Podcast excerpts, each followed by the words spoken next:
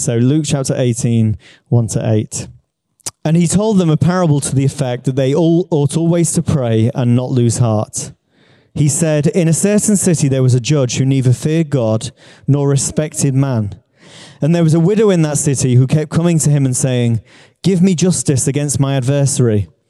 For a while he refused, but afterwards he said to himself, Though I neither fear God nor respect man, yet because this widow keeps bothering me, I will give her justice, so that she will not beat me down by her continual moaning.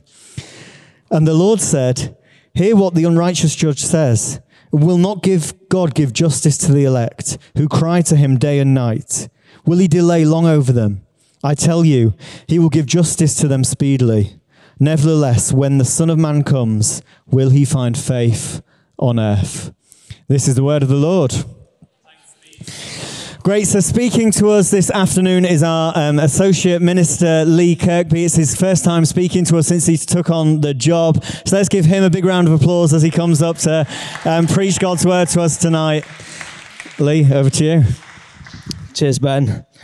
Great. Well, it's uh, wonderful to be here today and see so many of you uh, so early on in the life of uh, St. Thomas's as it is relaunched. And uh, it's brilliant to be speaking on such a, a, powerful passage as well. I hope you've got it open uh, in front of you, Luke chapter 18. If you've not, keep it open. Uh, that would be wonderful and helpful as we work through it together. Uh, so many of us um, moved here, about 30 of us moved uh, to Newcastle uh, at the beginning of September or over the summertime. And me and my family uh, were some of those people. I've got uh, a wife called Rachel and two little girls that are currently in the room behind us um, in the children's work. And uh, we had to live with our best friends, Ben and Ellie, for quite a few weeks because our house in Newcastle wasn't yet ready. And we were looked after so well. It was amazing that hospitality and generosity shown by Ben and Ellie is out of this world. And I'm sure many of you, if you haven't already, uh, will experience that at some point. We got the keys to our house, and it was a wonderful moment. And uh, three days in, the rain started in Newcastle and it doesn't seem to have stopped. This was like the beginning of September. It was pouring with rain. And uh, we just happened to go around to take our brand new kitchen, which was in the back of a van, uh, to store it in the garage. And when we arrived, there was me, Ben, and Joel. Uh, they came to give us a hand. This rain had made its way into the garage and onto the driveway. Now, if we'd gone an hour earlier, the kitchen, which I was going to store in that garage, would have been completely, completely destroyed. God's so gracious. We were there just as it happened. And then what happened was we discovered uh, that a manhole uh, just outside on the driveway, which was about 10 foot deep, was backlogging. And not only that, it was backlogging underneath our house into the crawl space. It's a bit like, um, it's not quite a cellar, but it's a big crawl space. And honestly, I couldn't believe it. Three days in, we just got the keys to our new house and we were flooded. I thought, what on earth could possibly go wrong now? I then go in the kitchen uh, a couple of days after that, and uh, two floor joists had completely rotten, separate issue and uh, literally you could bounce on the floor of the kitchen in one corner, and it was like being at a trampoline park. I thought, God, what on earth could go wrong now? This was our brand new house. We heard uh, the call from you very clearly that we should be in this house. Why on earth would you put us in this position where we're flooded, the kitchen floors falling through, and uh, all, all these kind of things seem to be going wrong? And I questioned God. I was like, God, what, what's going on? Why have you allowed this to happen? Why did you bring us here? Have I heard you wrong, God? Why did this happen to me and not someone else? And it was one of those moments, and I'm sure you, you've experienced this as well, and uh, you've just had enough of the situation. You want to crawl up and escape from it. And even if you're not thinking that uh, about yourself today and your life circumstance today, I suspect you've all been there at some point. I just can't do this anymore. Get me out of here.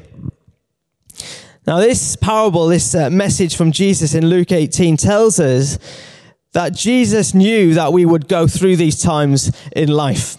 He knew that we'd have difficult times, uncertain times, challenging times. And like me in that moment of the flood and the rotten floor joists, sometimes we ask, Jesus, are you really there? Have you, have you forgotten me? Have you forgotten your promises over my life that you'll be there for me? That you will not forsake me? If we're honest, we sometimes ask these questions, don't we? And Jesus tells this, this parable to his disciples, partly to encourage them and to encourage us. He wants them to stand firm in those situations when they're faced with them, but be persistent in prayer. Jesus wants his disciples and he wants us as his followers now, today, not to lose heart when the hard times come. So, in Jesus telling this parable, he knew that we would go through difficult seasons in life. I wonder what difficult season you've been through or perhaps are going through at the moment. But the thing we need to take from this parable is that this is absolutely comfortable for us at the same time to be reading this and to be hearing this. Because so often we feel like we're the only ones that go through this kind of stuff in life and that we just want to give up. But the reality is, Jesus wouldn't have told this parable. Luke wouldn't have shared it with us if it wasn't going to be a reality. All of us will feel like this from time to time in life. Now, I think there's nothing more powerful than someone being completely open, vulnerable, and honest in life, sharing the highs and the lows of what life throws at you. And so often we, we try and mask the reality, don't we, of what's going on in our life. We try and cover it up and put on a facade. My life's great. Everything's fine. I'm not going to let you in anymore. Why don't we make ourselves open, vulnerable, and honest a little bit more? Because sometimes we just don't like taking the risk of looking weak and inadequate and incapable of dealing with them. And here in this story, we have a widow. And in the most vulnerable moment of her life, she encourages us today to open up and to share with one another the burdens of life. Now, what we've got to also remember in this parable is that Jesus shared this story uh, probably a few days before Jesus then went on to die on a cross. And Jesus probably knew that it was going to be at least, well, he did know it was going to be at least 2,000 years until he returned to planet Earth again. So he knew there'd be disasters, there'd be situations uh, where we struggle in life, there'd be the challenges, the injustices, problems in society, political turmoil. He knew all of that would, would be faced uh, at us. He knew there'd be persecutions and illness and so on.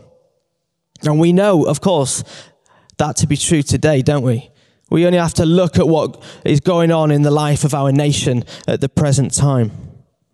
So there needed to be some hope and comfort shared so that we wouldn't lose heart when the difficult times come our way. And the question we so often try and answer for ourselves is how on earth am I going to survive and deal with these things? Because if we're honest, it's hard, isn't it, not to lose heart when you're in the middle of struggling in life. And that's why this parable is so important for us today because it gives us hope. This parable gives us hope. So, what can we do? What can we do as followers of Jesus so that we don't lose heart in life? And Jesus in this parable gives us three very clear, practical um, ways in which we can make sure we don't lose heart. And the first one is this, and it may not uh, shock you, it's pretty simple, but it's to pray. In verse 1, one day Jesus told his disciples a story to show that they should always pray and never give up. He told us we should pray. Now, in this parable, there's two characters there's the judge and uh, there's the widow. Now, we know from the story that the judge didn't fear God nor man. Now, why is that important? Why is that a problem for us to, uh, to know about and be interested in? Well, because judges have a high calling in life, don't they? In the Bible, throughout history, even in our society today, judges have a high calling.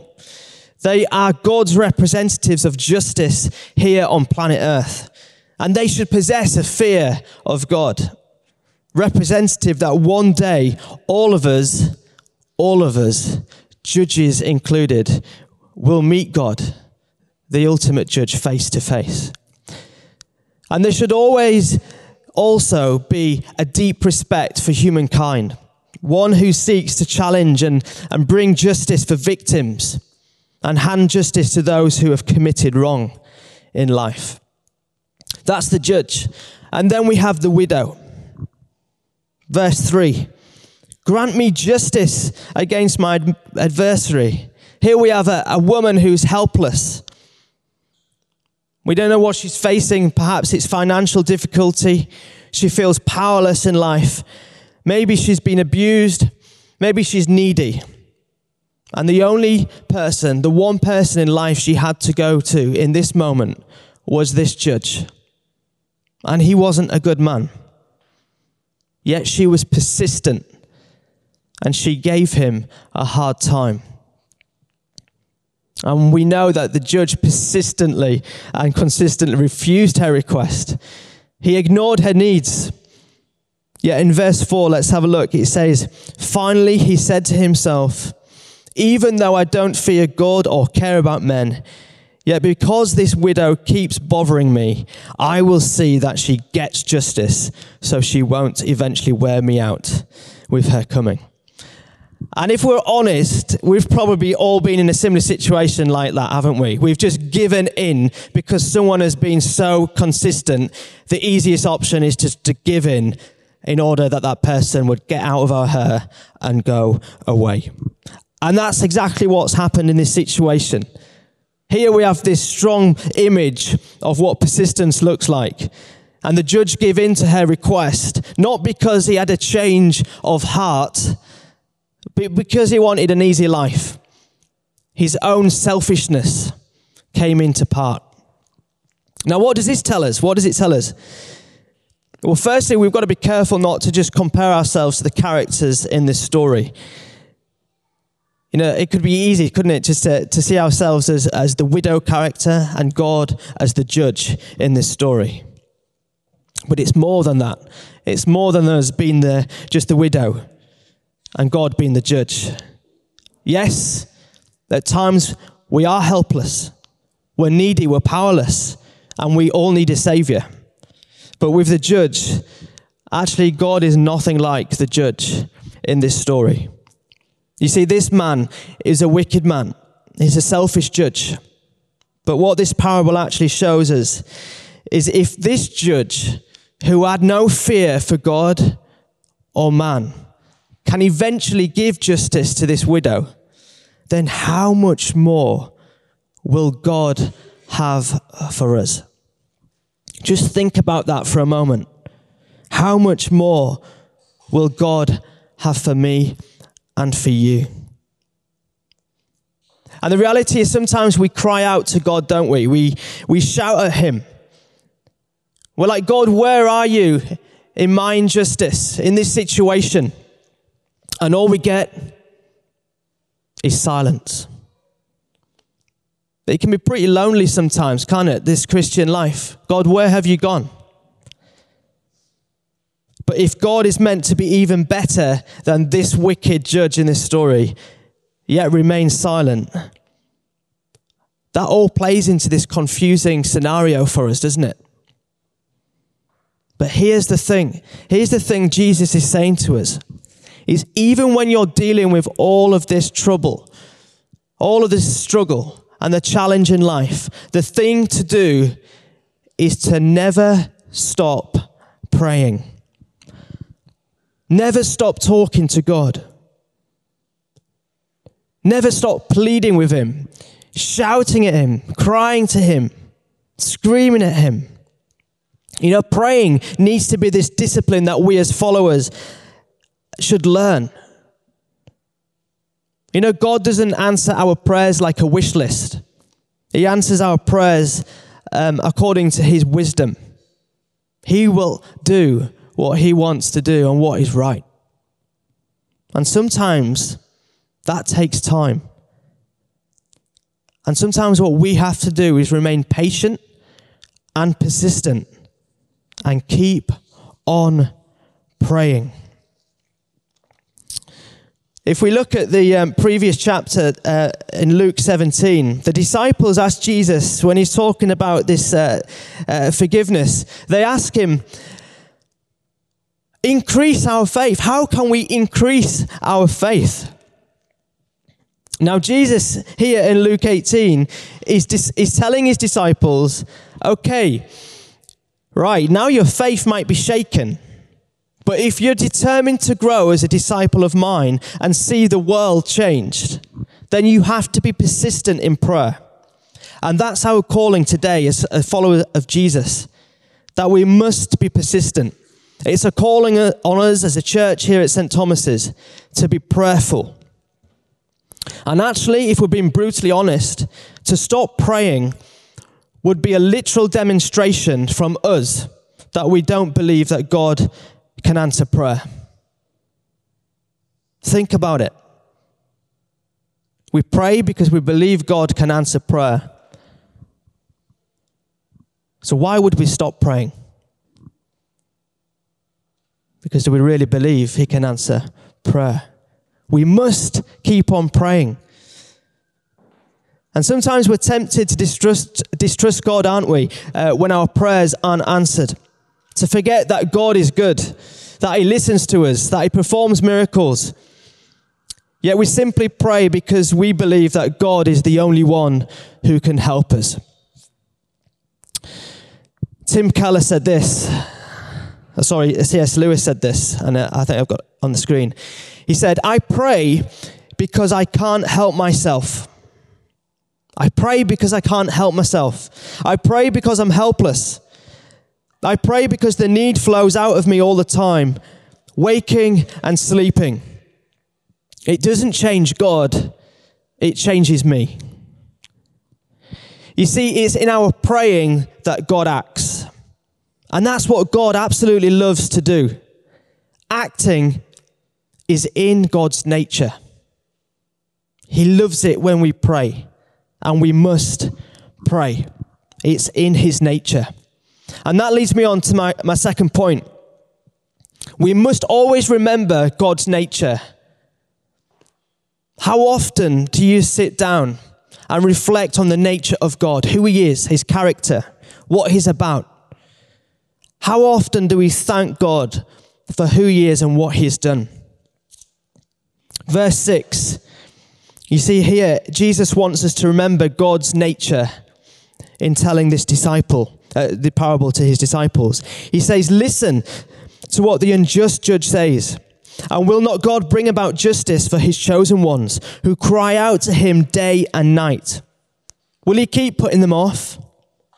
I tell you, he will see that they get justice and quickly.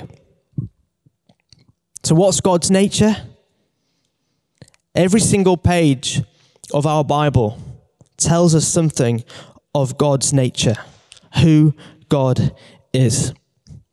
Very quickly, why don't you just turn to Psalm 103?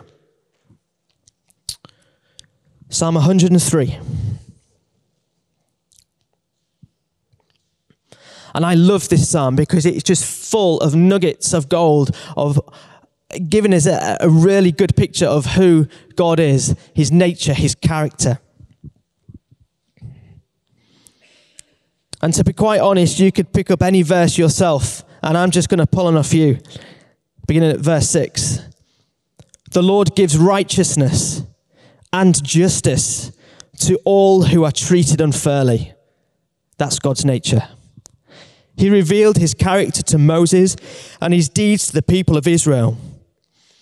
The Lord is compassionate and merciful, slow to get angry and filled with unfailing love. This is the nature of God, our God today, the one we believe in. He will not always accuse, nor remain angry forever. This is our God. He does not punish us for all our sins. He does not deal harshly with us as we deserve. That's our God. For his unfailing love towards though, those who fear him is as great as the height of the heavens above the earth. He has removed our sins as far from us as the east is from the west. The Lord is like a father to his children, tender and compassionate to those who fear him. That's our God. That's the nature of our God. That's who we celebrate and praise when we come here.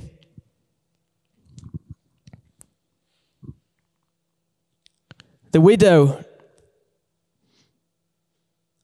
wanted her injustice to be tackled. Now, let me ask you today what are the injustices in your life? What are the things that you're facing, or the people you love, or the community you're part of, the society, the nation? What are the injustices that we are faced with today? Perhaps the physical, financial, economic, political, so on. You see, Jesus wants you and me to remember God's nature in every circumstance that life throws at us. You see, God's nature is completely opposite to the nature of this unjust judge. And Jesus is promising that his Father will bring justice to those who fear, face trouble. He will judge those who persecute, those who abuse. And he will defend his chosen people. And you might be asking, well, who are his chosen people? And Paul says in Romans, all those who call on the name of the Lord will be saved. There's nothing you can do that will make God love you any more or any less. He loves you. There's nothing you can put your hands to that will earn you your salvation. All those who call, simply call on the name of the Lord, will be saved. You see, if a selfish judge can bring justice to a widow woman, how much more can a selfless God, who is judge of all, give to us? That's an amazing image, isn't it? This is why Jesus is giving us this parable, because he wants us to know this deep within our heart to be real and true. That if a selfish judge can bring justice to a widow woman, how much more can I, God, who is judge of all, give to you. You see, God will always defend you, and justice will always be done. Now, some of us might be sat here today and we're waiting for justice to be done. Maybe something's happened to us, something has been said over us. I don't know what that is, but, but you will. And we're asking, when? When will this happen? Well, verse 8 in Luke 18.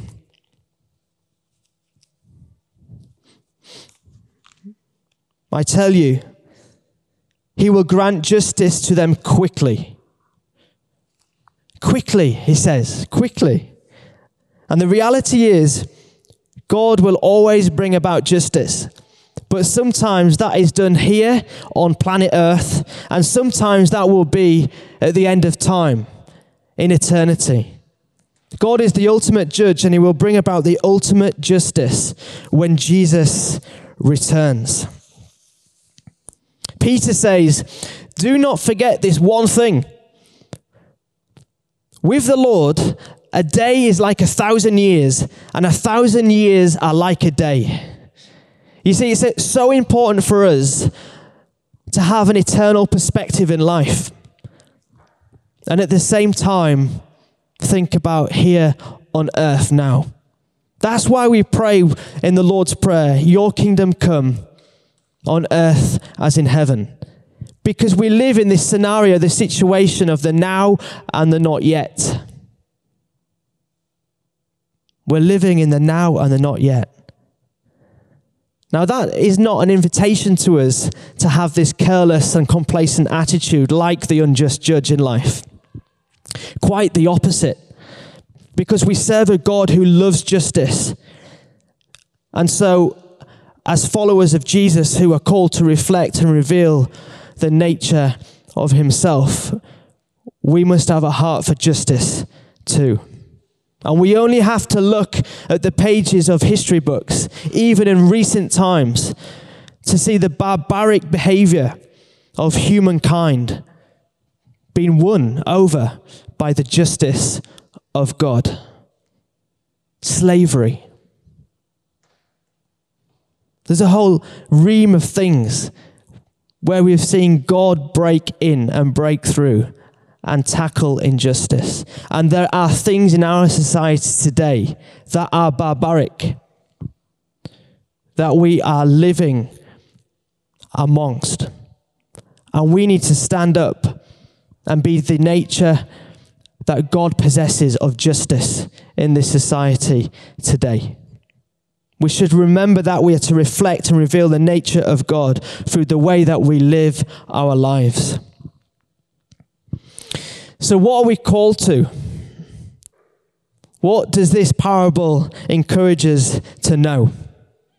Now, the prophet Micah, who um, lived and wrote 700 years before Jesus uh, walked earth, he reproached uh, unjust leaders.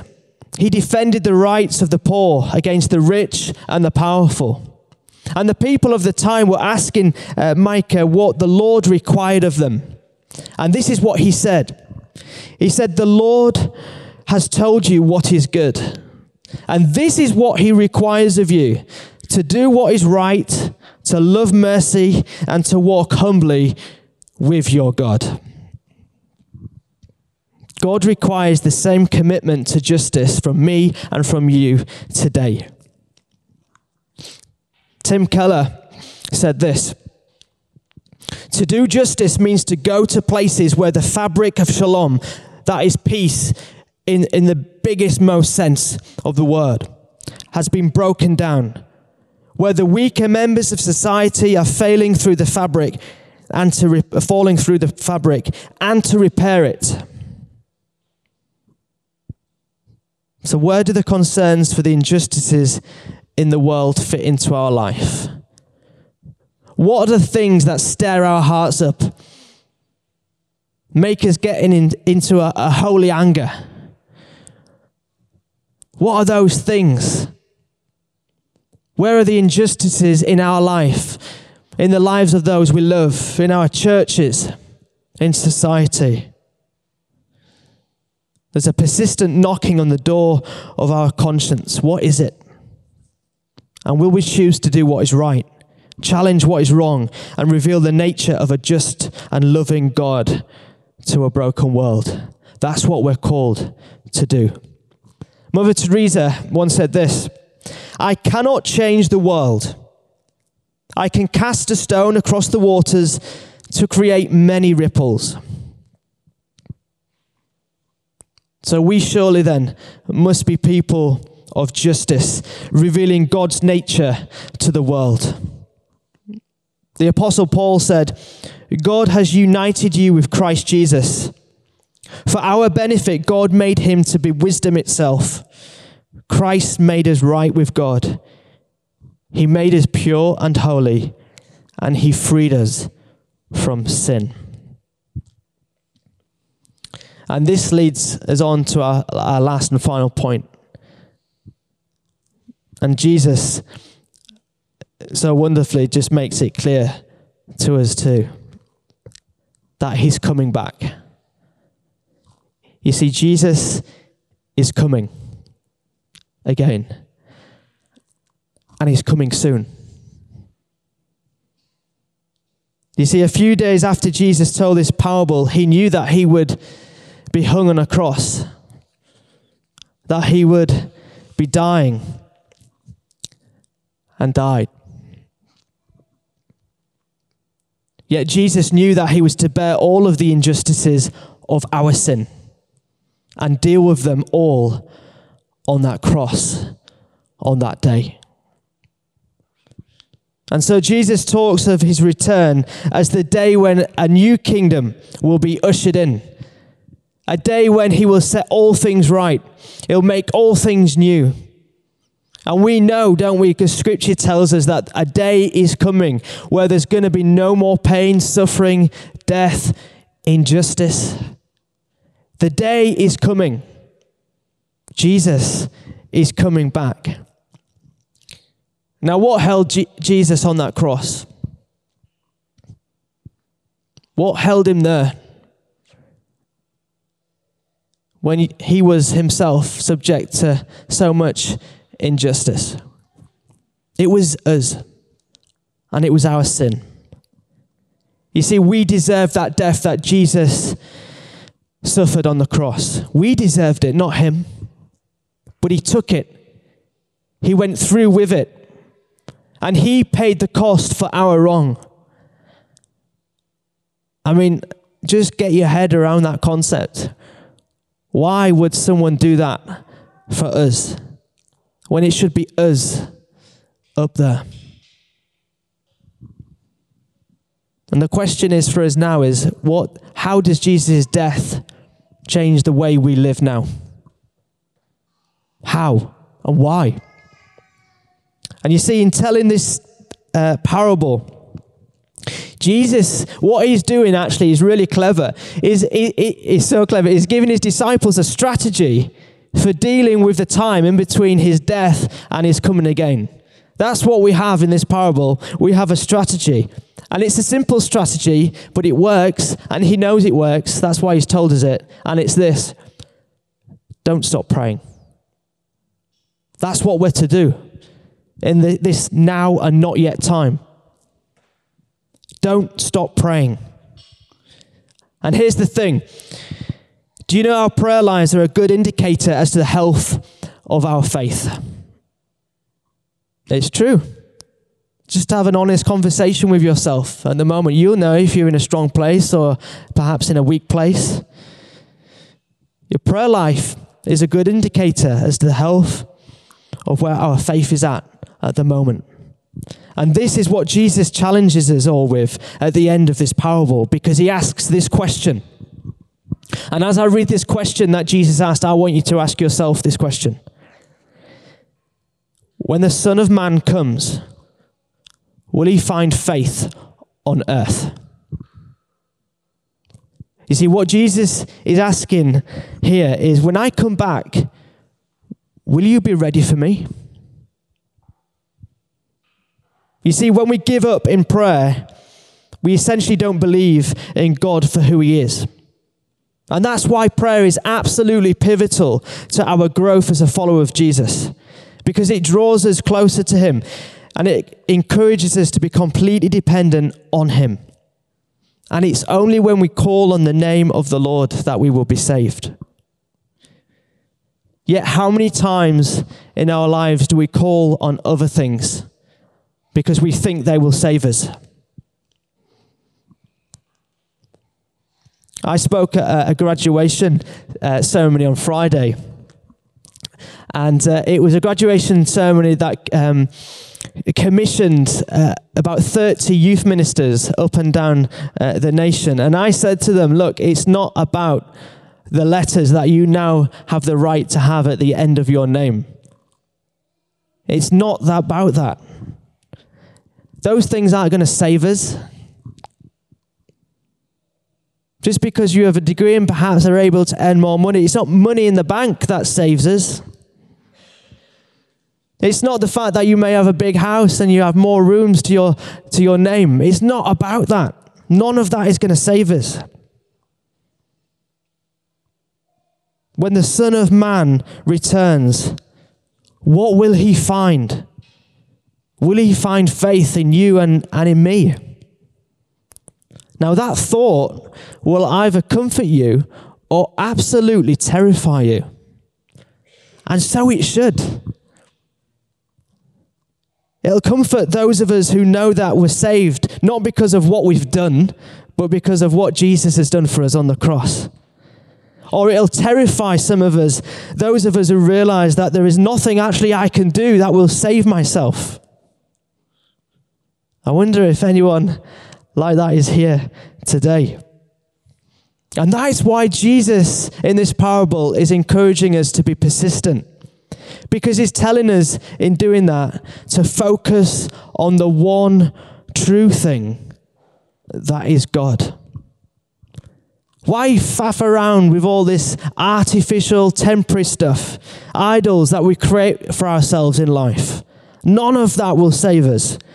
Don't waste your time uh, being persistent with people and things that have no regard or compassion, like the unjust judge, or eternal influence on your life. Don't bother with those things.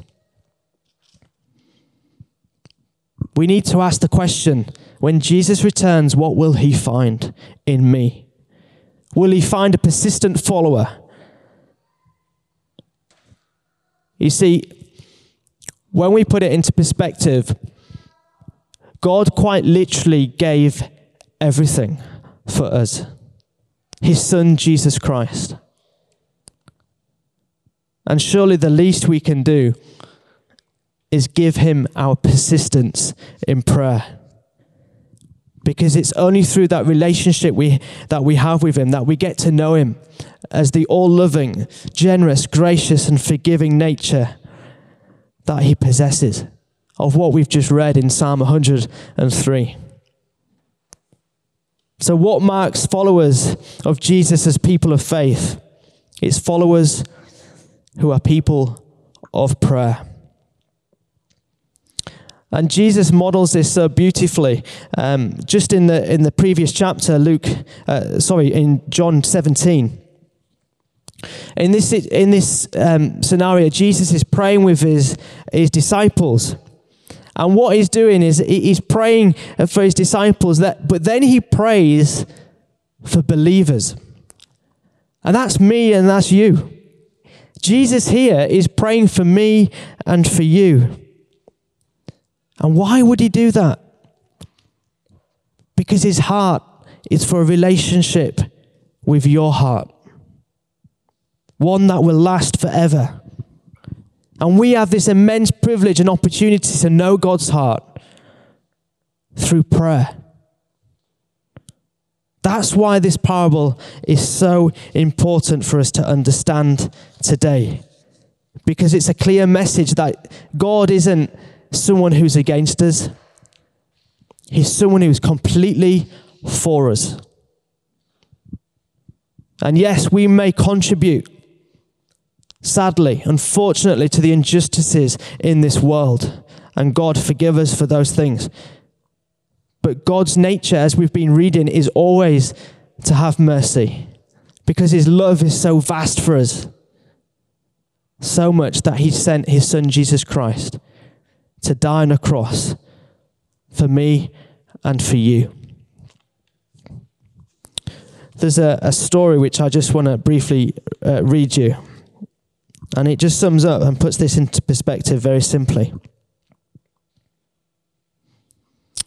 There was once um, a boy or a young man, say he was 18 years old, and he'd done something pretty terrible, and he got arrested, and he got summoned to court. And um, the judge uh, slammed down the gavel and said, Right, you are guilty as charged. You've got to pay £500 for what you've done.